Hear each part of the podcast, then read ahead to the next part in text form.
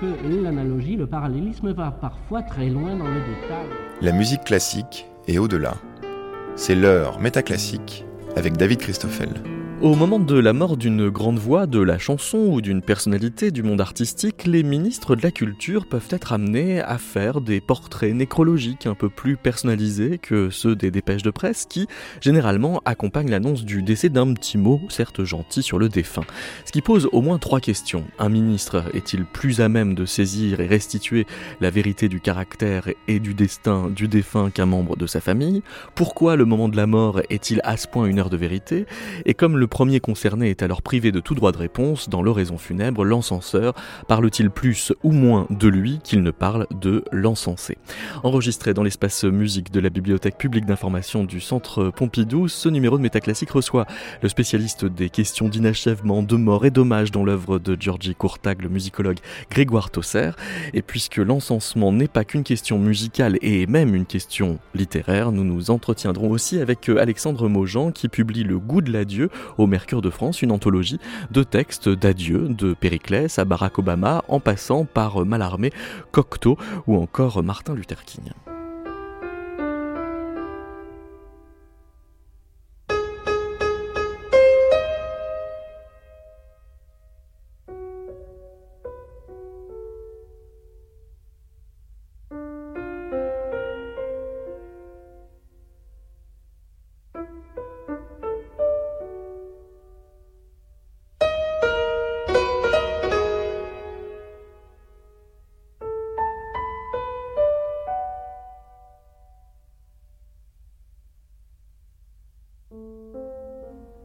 Bonjour Grégoire Tosser. Bonjour. On vient d'entendre l'hommage à Yenei, donc hommage de Georgi Kurtag à un autre compositeur euh, hongrois, interprété par Valeria Sevansky et Ronald Cavaille. C'était pas très funèbre ce qu'on a entendu? Non, c'était des indicatifs de numéros de téléphone avec euh, voilà les. Donc en fait, c'est le numéro de téléphone de Yenei Voilà, c'est d'une certaine manière, c'est le numéro de téléphone des proches de Kurtag qu'il avait l'habitude d'appeler, et donc on entend euh, les notes de musique que faisaient les, les touches du, du, téléphone. Ah oui, c'est pas une transcription par les numéros, c'est pas directement, on va dire que c'est euh, l'idée est d'avoir les, les, six euh, l'indicatif des six chiffres, mais ensuite c'est évidemment un petit peu euh, transposé quand même pour le piano et adapté aussi dans un but, ce qui était le but des jeux pour piano au début, c'est-à-dire un but un peu pédagogique d'apprentissage du piano. Donc ça veut dire que c'est parce que on sait que le répondant à ce numéro n'est plus là que on devine que c'est un hommage. Oui, d'une certaine manière, c'est euh, le numéro de téléphone euh, remplace un petit peu la personne pour euh, voilà, représenter sa, présence sonore qui est conservée par le, par le compositeur. Et c'est un procédé qu'il a repris plusieurs fois?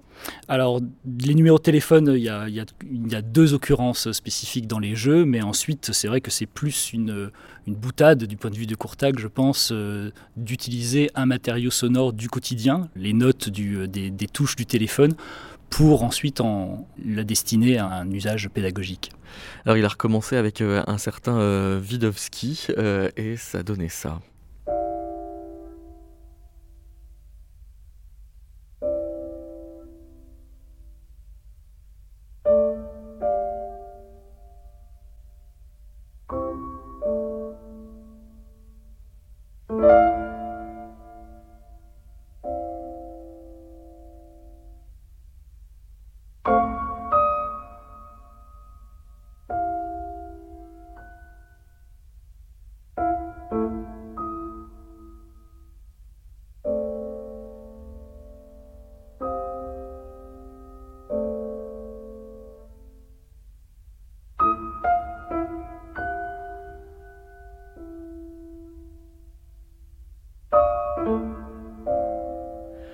On pourrait se demander, euh, Grégoire euh, Tosser, si c'est pas euh, un topos de la musique hongroise des dernières décennies que d'user aussi de ce qui ressort des télécommunications comme des, motifs musicaux qui, déconnectés du, du, réseau des télécommunications, perdent leur sens?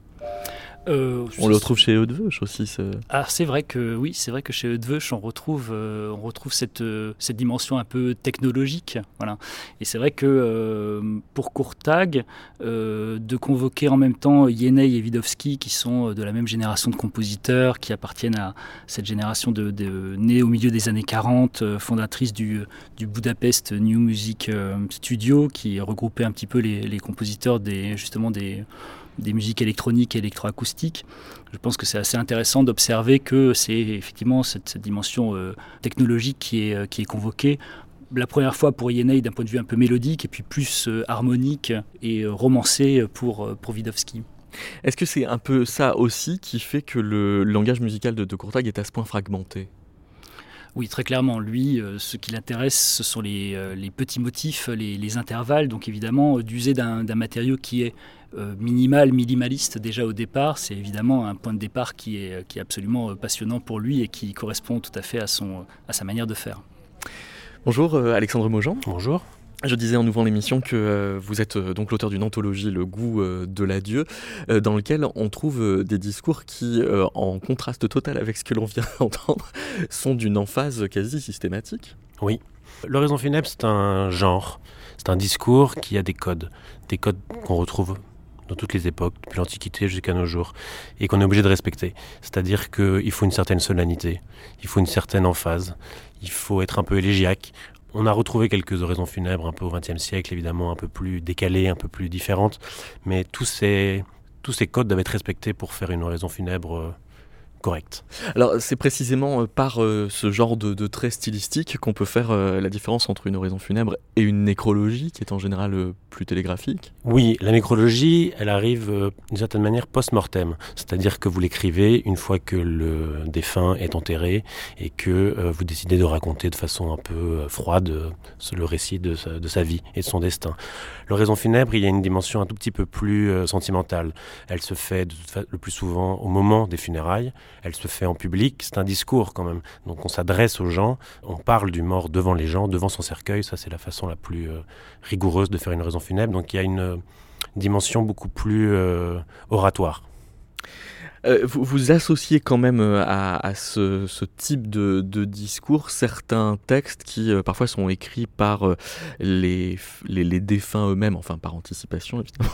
je pense à Marie-Antoinette qui, quand elle écrit à, Madame Elisabeth, c'est un peu comme une raison au sens où elle dit le sens de sa vie au moment de la perte. Exactement. Alors c'est un texte un tout petit peu à part dans mon livre, si je veux être très honnête, parce que je voulais retrouver des femmes qui avaient écrit des oraisons funèbres. Or c'était une très grande difficulté euh, pour ce livre, c'est que j'avais très peu de personnages féminins qui avaient prononcé des oraisons funèbres, tout simplement pour la raison la plus simple, c'est que euh, on ne leur donnait pas cette possibilité-là pendant des siècles et que en réalité, au XXe siècle, j'en ai trouvé euh, très peu. donc j'avais très envie de mettre une femme et Marie-Antoinette, évidemment, n'écrit pas son oraison funèbre. Elle a été emprisonnée avec son mari, Louis XVI, et elle sait qu'elle va mourir, elle sait que lui vient d'être décapitée, donc elle sait ce que c'est ce que c'est ce qui va lui arriver également. Euh, donc elle décide d'écrire une dernière lettre euh, à la sœur de son mari, euh, où elle va, c'est un peu une sorte de testament. Alors il y a encore une certaine incertitude autour de la véracité de cette lettre et sur le fait qu'elle est écrite, mais je la trouve tellement jolie et tellement euh, pleine d'une dignité absolument extraordinaire. que ça vaut le coup de lui attribuer, même si c'est Exactement. Et elle euh, s'adresse à ses enfants aussi. En gros, parce qu'elle sait que ses enfants, eux, ne seront probablement pas euh, tués. elle leur dit surtout ne vengez pas notre mort. Et je trouve que c'est un message absolument magnifique. Oui, parce qu'elle demande à sa belle-sœur de leur adresser un message. Elle écrit J'ai un profond regret d'abandonner mes pauvres enfants. Vous savez que je n'existais que pour eux et vous, ma bonne et tendre sœur, vous qui avez par votre amitié tout sacrifié pour être avec nous, dans quelle position je vous laisse? Euh, C'est un moment de, vérité, mais d'où vient cette idée que, euh, en effet, le moment de la mort euh, est à ce point un moment de vérité? Parce qu'on pourrait se dire que c'est un moment plus fleurissant de la vie qui devrait être un moment de vérité. Alors, il faut savoir que l'oraison funèbre, c'est un discours. Euh, mais bien au-delà d'un discours, c'est un passage aussi. C'est-à-dire que c'est un rite, un rite de passage où vous passez de la société des vivants à la société des morts. Alors, il se trouve que là, on parle de Marie-Antoinette et qu'elle a écrit son propre texte et qu'elle sait qu'elle va mourir, donc ça a une dimension beaucoup plus forte. Mais euh, dans, dans un cadre un peu plus classique, quand vous avez un orateur qui parle d'un mort, en fait, le le moment de l'oraison funèbre, c'est le moment où on accompagne le mort de la société des vivants à la société des morts que personne ne connaît.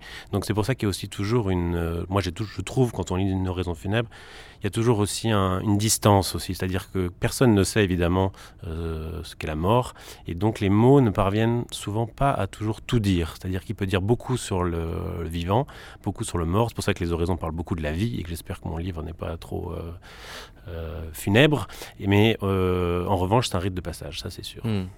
Grégoire Tosser, alors si Courtag appelle hommage des partitions aussi peu emphatiques et aussi fragmentaires, ça veut dire qu'il euh, veut déjouer quelque chose de, de la mort à l'ancienne? Ah oui, euh, l'hommage de Courtag, euh, ce sont des, l'hommage pour Courtag se fait à des, à des vivants, mais et à des morts. Donc, à partir du moment où le, dédicataire de, la, pièce est, toujours en vie, il y a une dimension d'hommage qui n'est pas du tout funèbre ou funéraire, mais qui représente bien la, trace encore vivante de celui pour lequel il est écrit. Dans euh, les jeux, on dit aussi Yatekok, selon qu'on prenne ou pas la version originale du, titre, il y a aussi euh, l'adieu d'Apollinaire. Euh, comment est-ce qu'il le compose?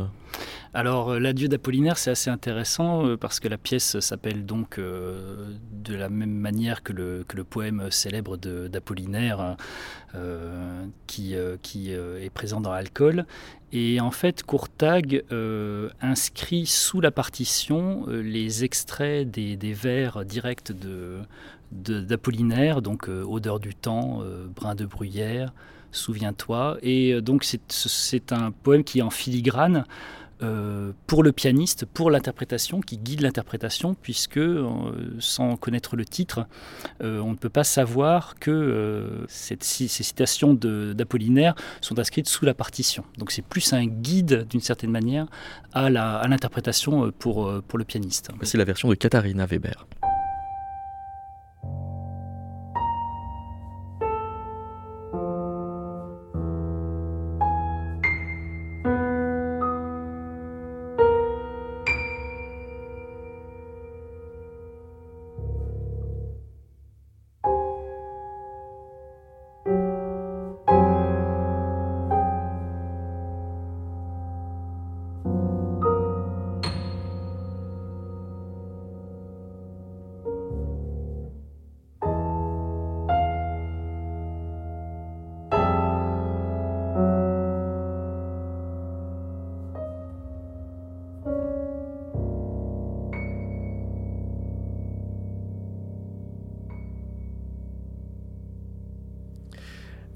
Il y, a un genre voisin qui est euh, l'épitaphe poétique ou, le tombeau, ce à quoi les, poètes euh, se prêtent beaucoup à la fin du, du, 19e siècle, si bien que vous dessinez une espèce de, chaîne où euh, on a Stéphane Mallarmé par Georges Rodenbach, après avoir eu Paul Verlaine par Stéphane Mallarmé.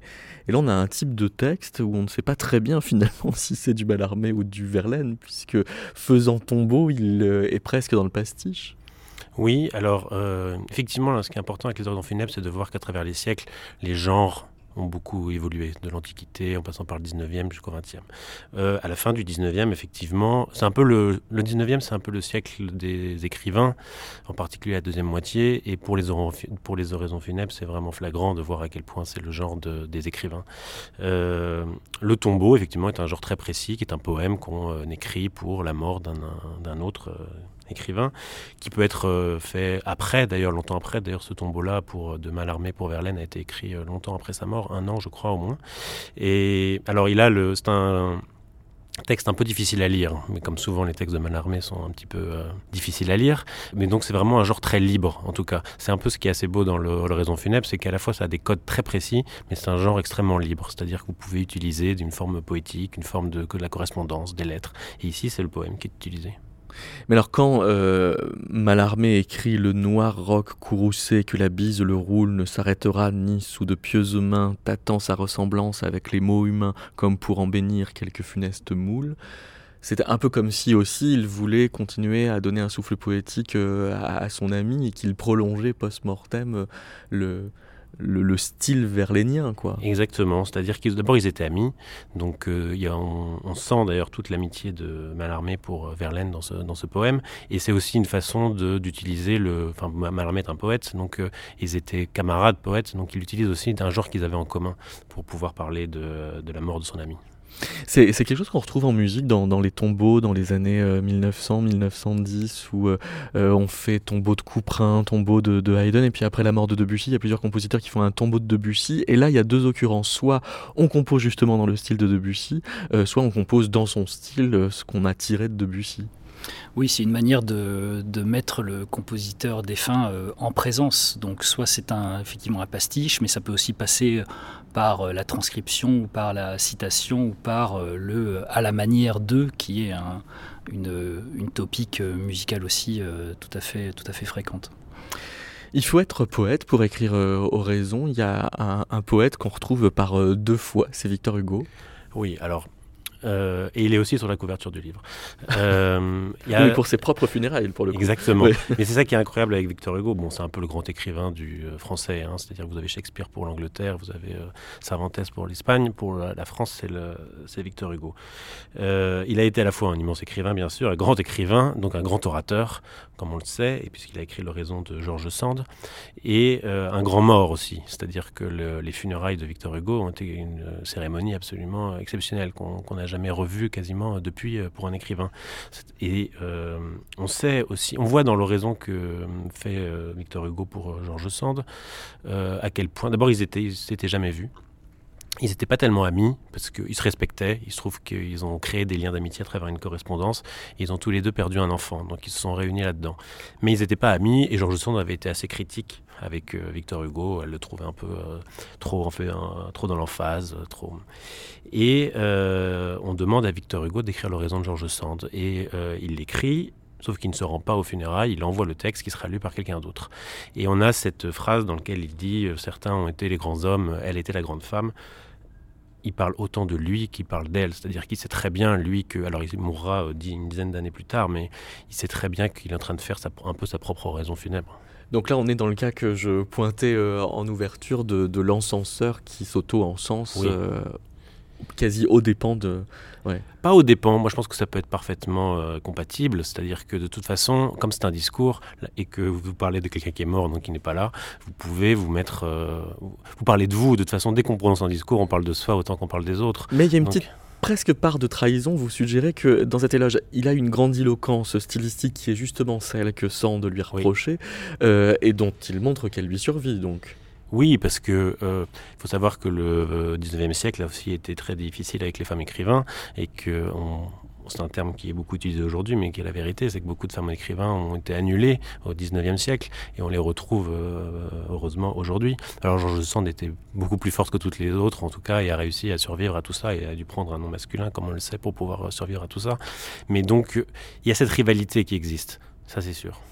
Est-ce que vous pensez qu'il continue de parler de lui, Victor Hugo, quand il dit Georges Sand était bonne, aussi a-t-elle été haïe L'admiration a une doublure, la haine, et l'enthousiasme a un revers, l'outrage. La haine et l'outrage prouvent pour, en voulant prouver contre, la huée est comptée par la postérité comme un bruit de gloire. Oui, bah, on sait que Victor Hugo a été exilé, euh, qu'il en a beaucoup souffert, mais en même temps qu'il l'a utilisé aussi pour euh, sa renommée. C'est-à-dire qu'il était exilé, mais il n'était pas réellement exilé, il, s'est enfui. Il, aurait très bien pu revenir en France, mais il savait que la position de l'exilé était aussi une position parfaite pour un poète. Et donc il a utilisé ça et il, a toujours lutté contre. Victor Hugo, c'est la littérature de combat. Donc euh, c'est juste. Et Toussaint, quand euh, on met euh, le compositeur Georgi Courtag face à cet héritage des, des oraisons poétiques, il y a quand même un cas où il écrit un hommage pour un autre compositeur par les mots, pour le coup, il s'agit de Ligeti? Oui, euh, Courtag est un compositeur qui, n'écrit pas, qui n'aime pas, qui n'aime pas écrire, qui n'aime pas les mots, euh, qui n'aime pas trop les mots, qui préfère les, euh, les transcrire dans son dans son médium musical. Et c'est vrai que hormis les quelques préfaces un peu rapides à des partitions, à certaines partitions, il y a simplement deux textes importants de Courtag qui, qui, sont, qui sont édités et qui sont tous les deux reliés à Ligeti, une laudatio prononcée en 93 et puis un texte en hommage à Ligeti prononcé en 2007 après, la, après la mort de Ligeti. Et il dit quoi? Alors, c'est du courtag. c'est du pur courtag, c'est-à-dire que ces, ces, textes en hommage à Ligeti sont eux aussi euh, fragmentaires, sont eux aussi euh, euh, éparpillés, mêlés à des, à des souvenirs. c'est les souvenirs qui, qui, font, qui font appel au présent, qui, qui trouvent leur résonance dans les, dans les moments présents. Et donc dans le deuxième texte en 2007, il, il relie donc la Kilviria, qui est un, pays imaginé par Ligeti lorsqu'il était enfant et qui devait être d'ailleurs euh, le titre euh, enfin, que, que, Ligeti avait pensé être le titre de, son opéra qui va ensuite appeler Le Grand Macabre.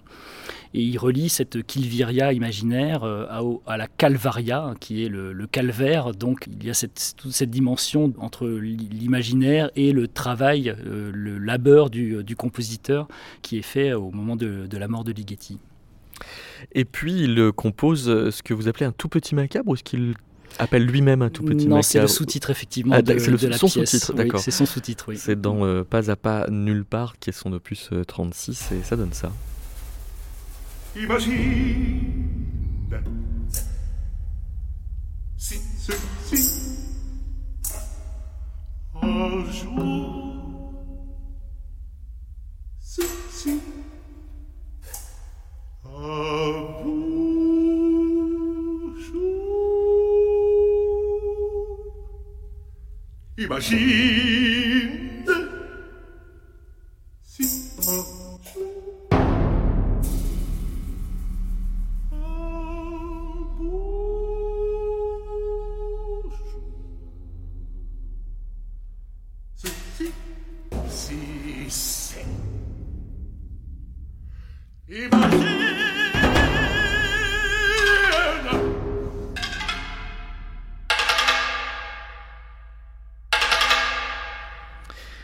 Le, titre Pas à pas, nulle part, ça veut dire que euh, à force de faire des, petits pas, euh, on perd sa destination Alors oui, ça c'est euh, une citation, c'est un début de poème de Beckett, donc le, le support des de, l'opus 36 de Courtag, ce sont les mirlitonades de Beckett, et effectivement, ce pas à pas, que l'on retrouve d'ailleurs euh, euh, chez Kafka aussi, euh, est un peu une thématique courtagienne par excellence, puisque c'est l'addition de petits éléments, et ça correspond encore une fois à sa manière de composer à partir de petits motifs et d'intervalles, mais aussi à sa manière de composer des œuvres plus, plus amples avec l'addition de petits fragments.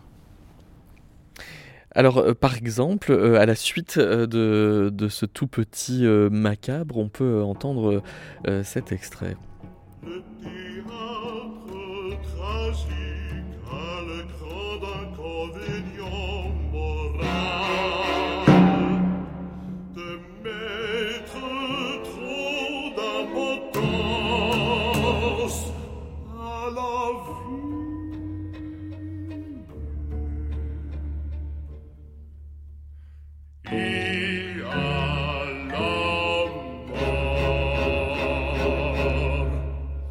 Le texte?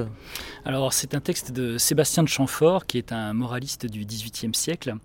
En fait, ce qui est, intéressant dans l'opus 36, c'est qu'il y a des poèmes de Beckett qui sont mis euh, en musique par Courtag au début, et la fin de l'œuvre correspond en fait euh, à des maximes de Chamfort qui apparaissent d'abord dans leur version euh, française, puis dans la traduction qu'en a, a fait Beckett.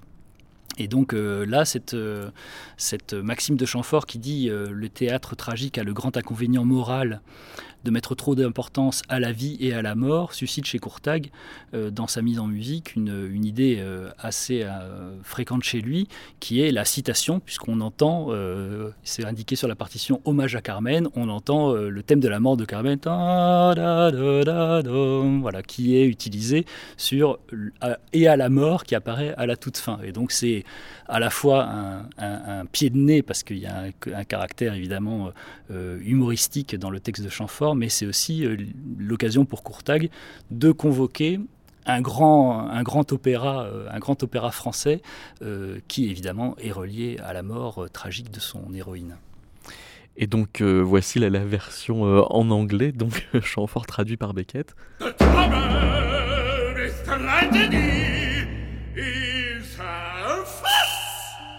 It makes life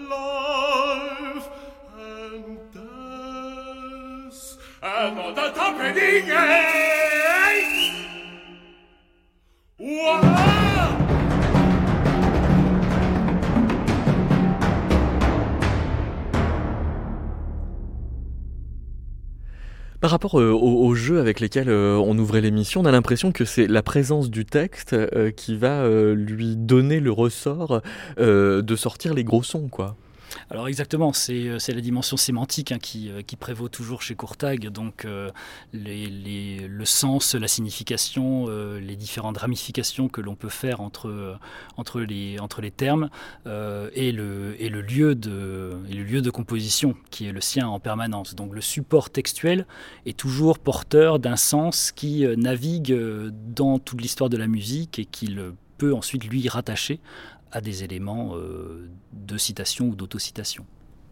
Parce que précisément, euh, dans l'oraison funèbre, c'est peut-être bien euh, le dispositif, on peut aussi dire théâtral, extrêmement fort, enfin, voire lourd, qui fait qu'on doit renforcer l'emphase verbale qu'on y met. Oui, effectivement, il y a toujours une mise en scène. Euh, importante, hein, ne serait-ce que parce que euh, on est le plus souvent, lorsqu'on respecte en tout cas une raison funèbre classique, à des funérailles. Donc que vous soyez euh, Périclès face à la foule s'adressant à la foule pour rendre hommage aux morts de la guerre du Péloponnèse, que vous soyez Bossuet. Qui est aussi une auto-célébration pour le coup, puisqu'il rend compte de... Pas seulement. non? oui, bien sûr, parce que c'est un général athénien, donc il a une gloire immense déjà, mais c'est plutôt une façon de créer une unité de la, cité, euh, plus qu'une auto-proclamation. Euh, mais que vous soyez Bossuet, euh, parce que Bossuet donc, était le grand auteur d'oraison au XVIIe siècle, mais bon, qui faisait ça comme un sermon finalement, parce que c'était des sermons, donc dans une, église, que vous soyez Malraux à la tribune devant le Panthéon en train de vous adresser à la foule, en parlant de Jean Moulin, en plein vent, parce que si on entend cette on peut encore écouter cette oraison et si on l'écoute, hein, si vous l'écoutez, vous entendrez sa voix, sa voix extrêmement euh, grave, sombre, effectivement, et on entend le, que le qu'il y a beaucoup de vent. Euh, D'ailleurs, il avait beaucoup de mal à tenir euh, ses papiers, si on voit aussi la vidéo, parce qu'on peut la voir. Et que vous soyez Emmanuel Macron, président de la République, qui s'adresse, voilà, aussi à la foule. Donc oui, il y a vraiment une mise en scène. De, vous avez le catafalque devant vous, vous avez des drapeaux, vous avez une foule éplorée, vous avez un micro. Donc c'est très important, effectivement. C'est un art oratoire Chef de la résistance, martyrisé dans des caves hideuses, regarde de tes yeux disparus toutes ces femmes noires qui veillent nos compagnons. Elles portent le deuil de la France et le tien. Regarde glisser sous les chaînes mains du Quercy, avec un drapeau fait de mousseline nouée, les maquis que la Gestapo ne trouvera jamais parce qu'elle ne croit qu'aux grands arbres. Regarde le prisonnier qui entre dans une villa luxueuse et se demande pourquoi on lui donne une salle de bain. Il n'a pas encore entendu parler de la baignoire. Comme Leclerc entra aux Invalides avec son cortège d'exaltation dans le soleil d'Afrique, entre ici, Jean Moulin, avec ton terrible cortège il n'a pas encore entendu parler de la baignoire. Il y a quand même du prosaïsme malgré tout. Oui, il y en a, et parce qu'il s'adresse aussi. Euh, alors, le XXe siècle, c'est le siècle des oraisons politiques. Euh, autant le XIXe, je, je le disais tout à l'heure, était un peu le siècle des écrivains. On mettait en valeur les valeurs morales, les valeurs littéraires, ce genre de choses. Au XVIIe, le grand siècle, c'était la valeur religieuse. On était absolument là pour montrer que la, la petitesse de la, L'héroïsme a changé de camp, en fait, c'est ça? Bah, y a les grands événements politiques du XXe siècle ont fait que euh, aujourd'hui, c'est au XXe, c'est le jugement de l'histoire qui est important. Donc, on vous juge sur vos actions, on vous juge sur vos, votre, euh, ce que vous avez accompli. Mais c'est pas seulement ça, c'est aussi pour s'adresser aux autres. C'est-à-dire qu'une sorte, dans le texte de Malraux, c'est euh, une invitation à l'action, une invitation à l'engagement, une invitation s'adresse à la jeunesse Malraux dans cette, euh, dans, ce, dans cette oraison. C'est autant un discours qui est une adresse à la jeunesse française que euh, funèbre classique.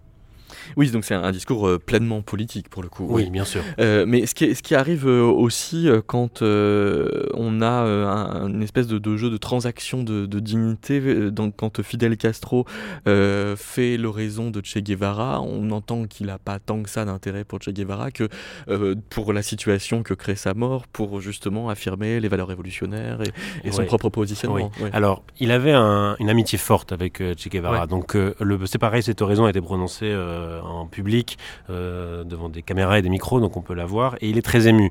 Donc euh, il y avait cette amitié. En revanche, il n'oublie pas son combat et qui est le plus important. Il sait que la mort de Che Guevara va donner un coup massif à son combat révolutionnaire. Donc tout de suite, il réagit et il rappelle que le, combat doit continuer et que Che Guevara n'est pas un individu qui était seulement son ami avec des valeurs morales. Il était un peu le symbole de la révolution et que sa mort ne changera absolument rien. Il en fait une sorte de Christ. Hein. c'est une sorte de, voilà, il veut tout de suite le transformer en symbole de la révolution qu'il faut imiter et il invite tous les autres révolutionnaires, les plus jeunes notamment, à euh, poursuivre le combat.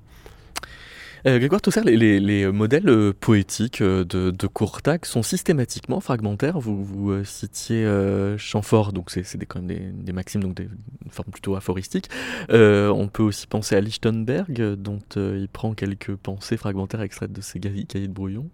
Oui, alors c'est vrai que très souvent les textes euh, sélectionnés par Courtag pour être le, support de, ses œuvres sont des, petits textes, hein, soit, des, maximes, soit des entrées de, journal, soit des tout petits poèmes. Alors c'est vrai qu'on a tendance à le rapprocher de deux poètes principalement.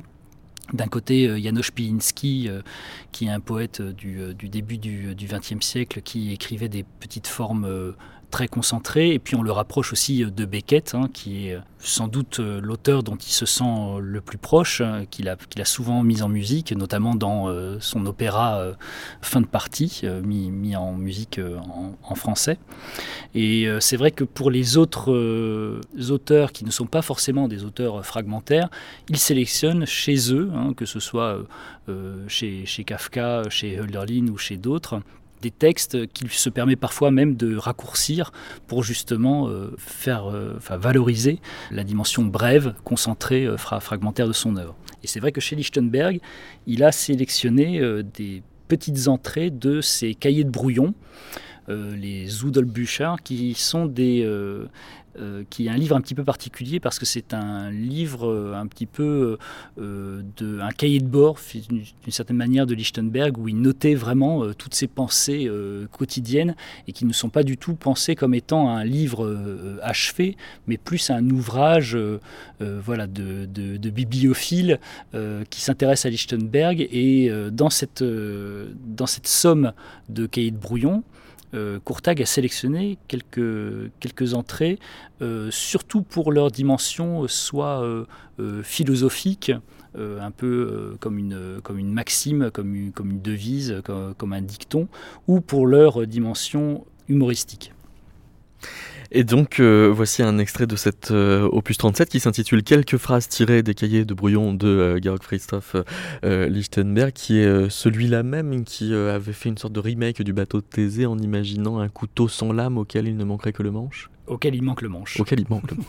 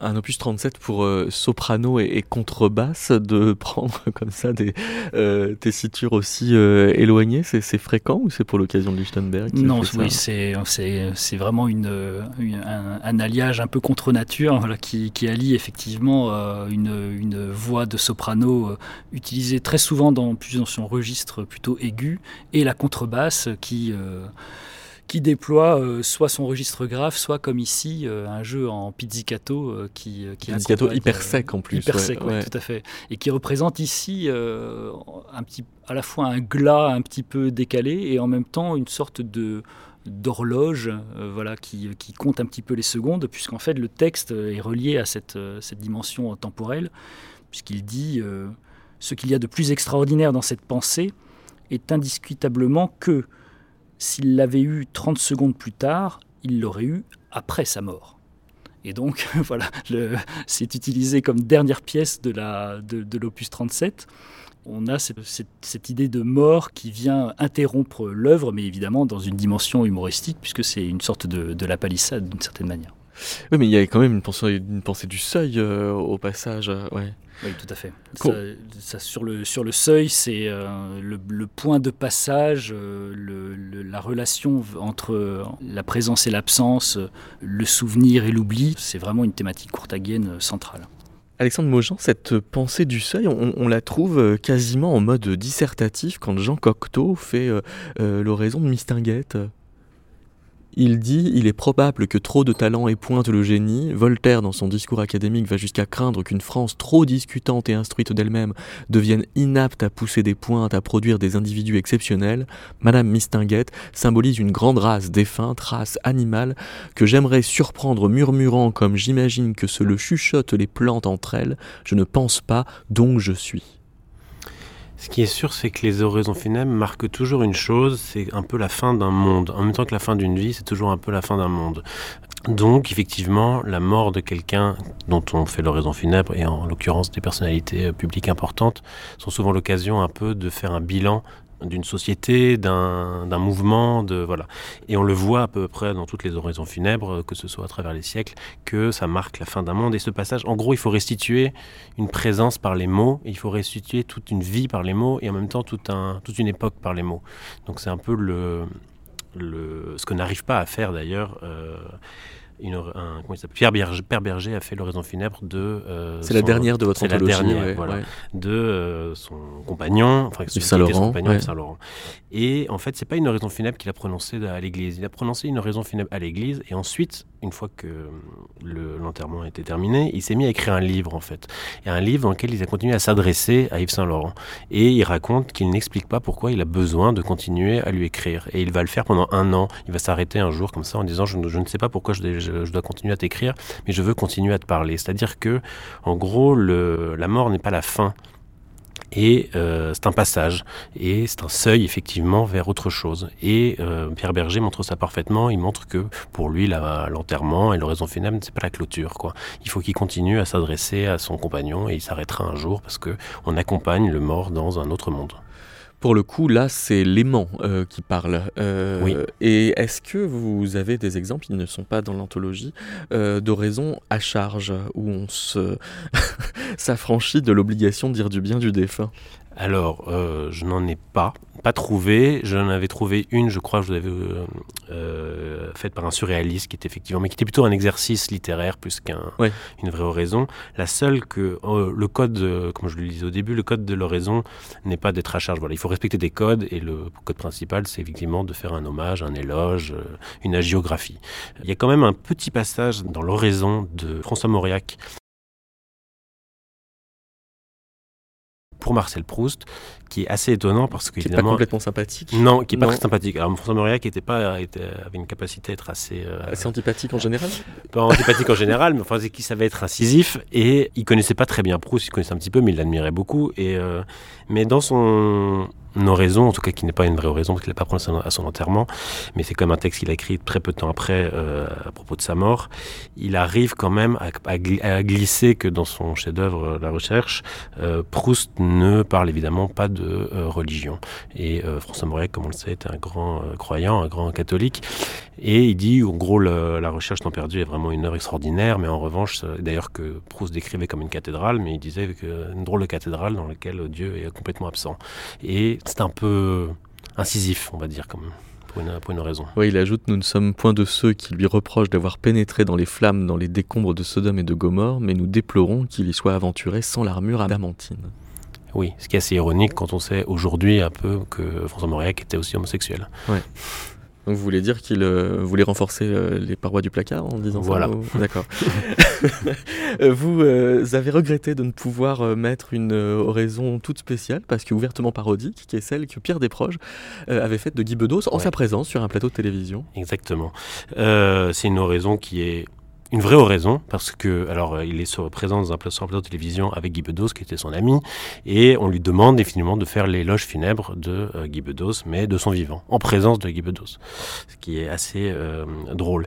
Et c'est d'autant plus drôle qu'on sait que malheureusement Pierre Desproges est mort au moins 30 ans avant Guy Bedos, et qu'il était surtout très effrayé par la mort et très hypochondriaque. Guy Bedos, mesdames et messieurs, n'était pas parfait, mais il avait beau être de gauche, on ne m'ôtera pas de l'idée que c'était un honnête homme. Et puis, Dieu m'écartèle, si possible sous anesthésie générale. Qu'y a-t-il de vraiment infamant dans le fait d'être de gauche? Argant de sa haine de la corrida le 27 octobre dernier sur TF1, l'exquise Stéphanie de Monaco s'écriait Après tout, les taureaux sont des êtres humains comme les autres. Et à mon tour, je pose bien haut la question Et les gens de gauche, ne sont-ils pas eux aussi des êtres humains comme les autres? Comme le remarquait fort à propos Alphonse Allais, qui n'était pas la moitié d'un con, sinon il serait pas avant Argenton-sur-Creuse dans le Larousse. L'important n'est pas tant d'être de gauche ou de droite, l'important est d'être de quelque chose.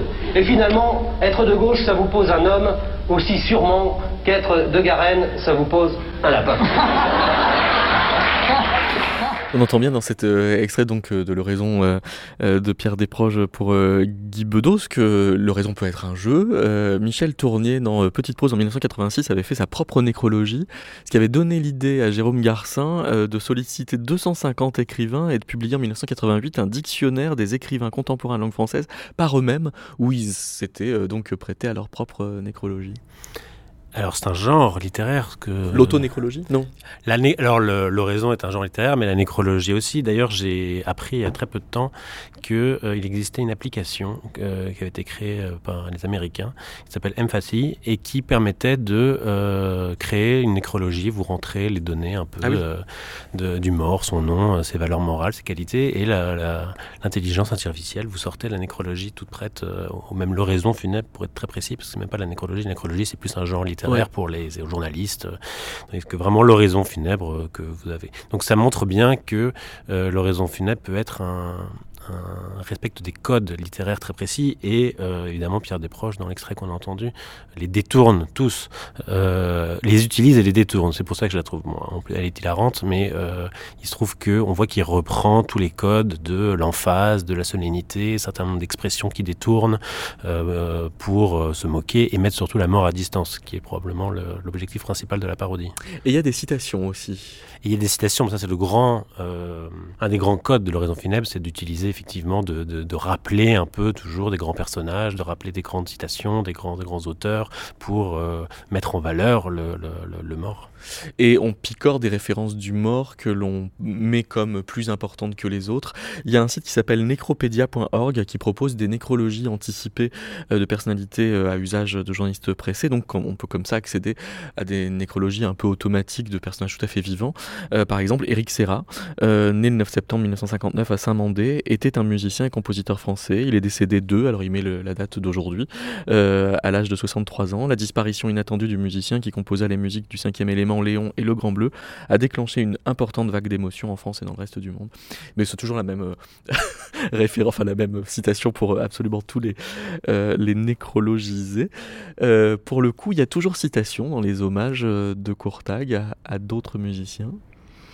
Euh...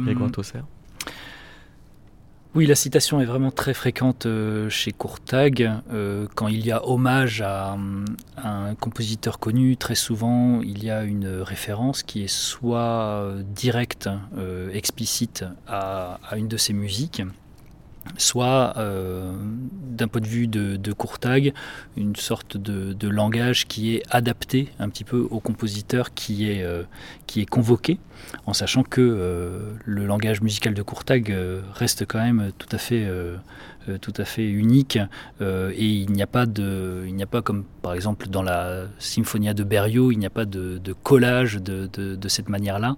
C'est plus une, une, assimilation, une imprégnation du langage du compositeur qui intervient ensuite sous la plume vraiment de Courtag. Il y a quelque chose d'emprunté alors. Oui, c'est-à-dire que l'émotion est trop grande pour la transmettre, empruntée dans tous les sens du terme. Ah oui, euh, c'est vrai que c'est un, c'est un emprunt, euh, c'est un emprunt euh, qui est un terme effectivement éminemment, éminemment musical. c'est un emprunt qui est ensuite inclus, inséré au sein, au sein d'une œuvre. Et il est, il est, il est présent soit sous la plume de Courtag, soit il est parfois inséré euh, dans un programme composé de, qui, est, qui, est, plus large et qui euh, mêle des œuvres euh, d'autres compositeurs à des œuvres de Courtag. Dans le cadre de la radio parfaite, j'avais proposé à certains euh, musiciens, musicologues, de procéder euh, à ce que Martin Kaltenecker a appelé un worst-of, c'est-à-dire euh, de ne pas livrer les musiques qu'il préfère, mais les, musiques qui les dégoûtent, pour le dire comme ça.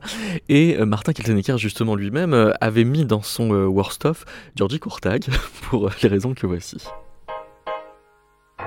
Évidemment, il y a beaucoup de discours. Donc, euh, très souvent, l'agacement, voire plus, la, répulsion, tient à une manière d'ajointer, de, connecter un discours plus ou moins ronflant ou, qu'on n'aime pas, voilà, ou qu'on trouve, euh, qu'on trouve peu convaincant, avec des œuvres qui elles-mêmes ne sont peut-être pas euh, voilà, des avancées ou des percées euh, extraordinaires dans l'histoire de la musique, mais il est vrai qu'il faut du discours comme il faut du classement. Donc, euh, en déduire que le discours c'est du blabla, que c'est factice, est une conclusion que je, ne tirerai pas. Le, sort de la musique savante est d'avoir besoin de, cette imbrication entre du discours et du son.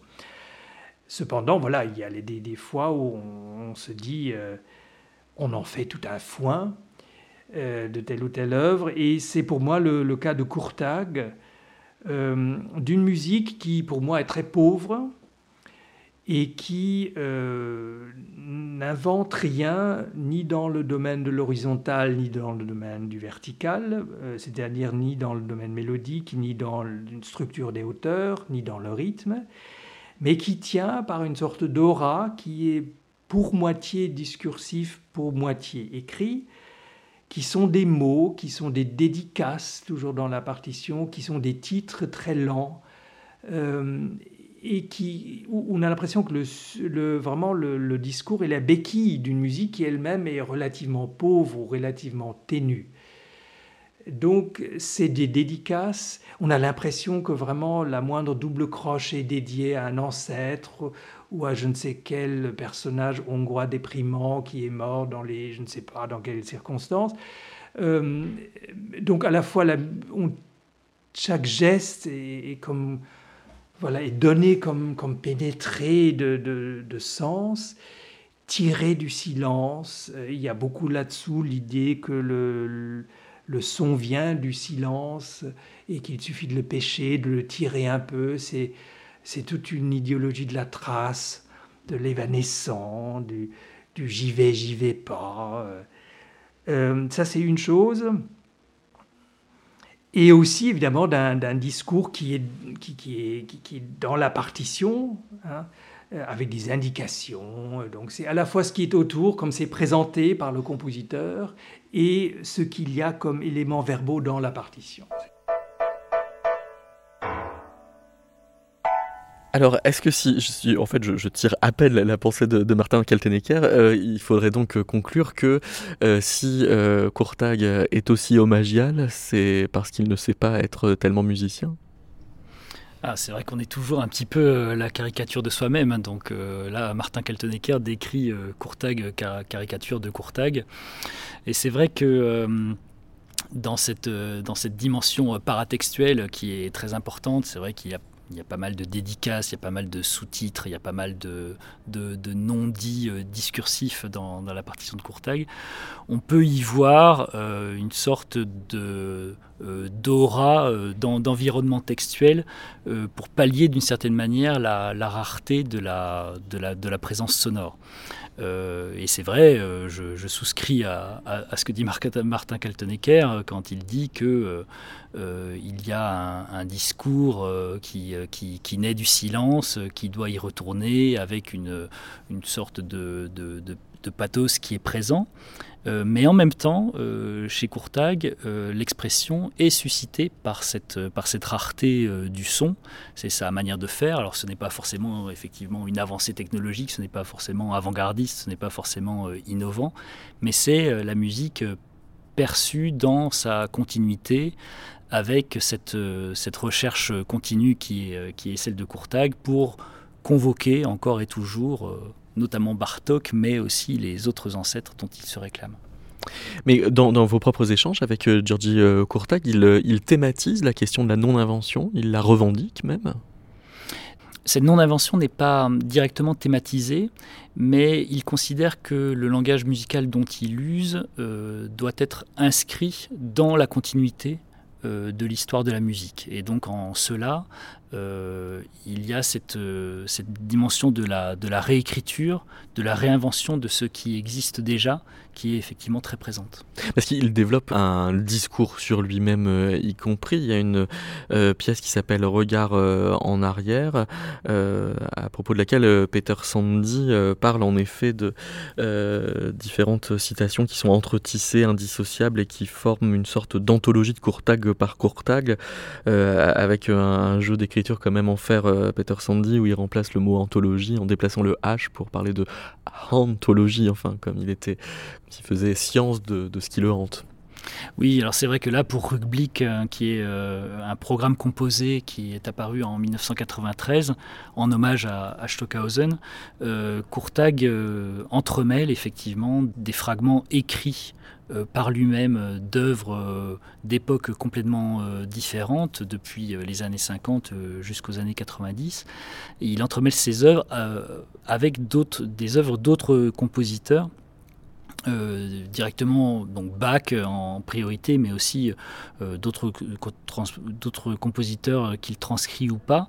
Et cela forme une sorte de, musée, un petit peu, de, de, la, de, la, de la musique de Courtag, euh, en ce sens où la, musique de Courtag est en dialogue constant avec des œuvres préexistantes, et en cela, il, il perpétue effectivement l'inscription de son œuvre dans l'histoire de la musique. Donc il se fait à lui-même son propre fantôme alors?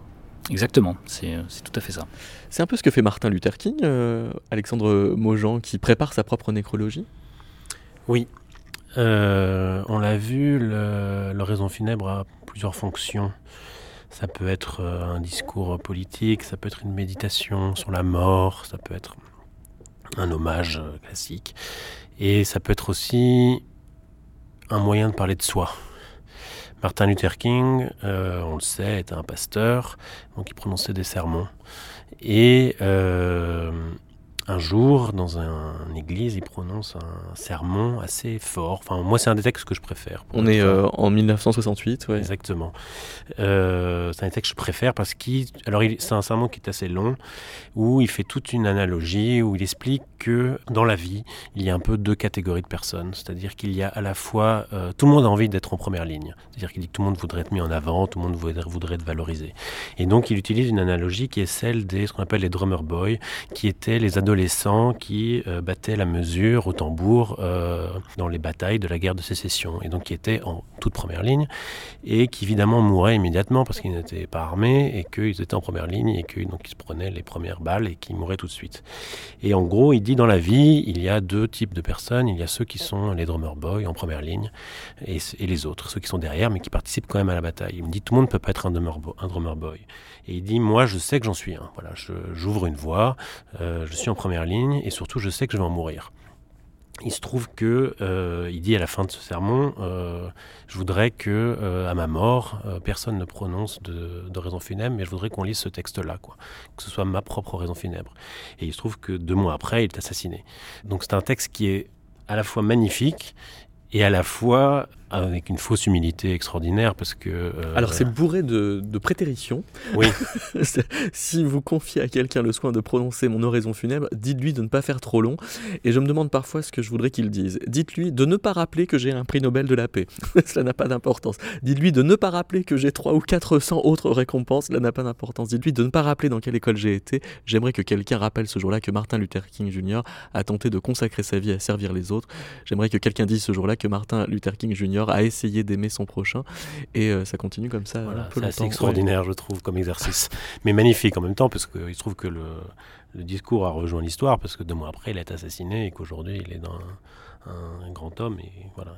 Au, passage de l'auto-célébration, il y a un petit peu d'autodérision de la part de, Martin Luther King, comme ça, à insister sur toutes les choses qu'il ne faudrait pas rappeler, mais qu'il rappelle euh, au, passage euh, quand même.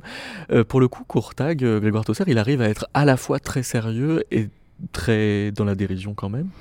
Oui, c'est un, de, un des paradoxes qui est, euh, maintenu, euh, soutenu euh, jusqu'à l'indécidable un petit peu dans sa personnalité. Hein. Dans la préface des, des jeux, il écrit justement la notation doit être prise au sérieux ne doit absolument pas être prise au sérieux. Et donc mmh. cette, euh, cette double, cette, ce paradoxe est maintenu euh, chez, chez Courtag et donc on peut être effectivement à la fois sérieux et désinvolte. Ça fait partie de ce caractère indécidable dans sa personnalité. Oui, parce qu'on a euh, en effet ouvert l'émission avec euh, les, jeux comme ça où les hommages pouvaient être très courts. On a traversé cette tradition aphoristique avec euh, Lichtenberg, mais aussi Chamfort, et puis aussi musicalement, on pourrait parler de, de Webern, de, Bartok. Pourquoi est-ce que chez Courtag, cette idée de fragment est quand même souvent une traversée de la finitude, donc en, lien avec la question de la mort? C'est vrai que euh, chez, Courtag, le fait de dire beaucoup de choses en peu de notes euh, permet de, convoquer euh, des éléments pathétiques et des, éléments expressifs d'une intensité rare.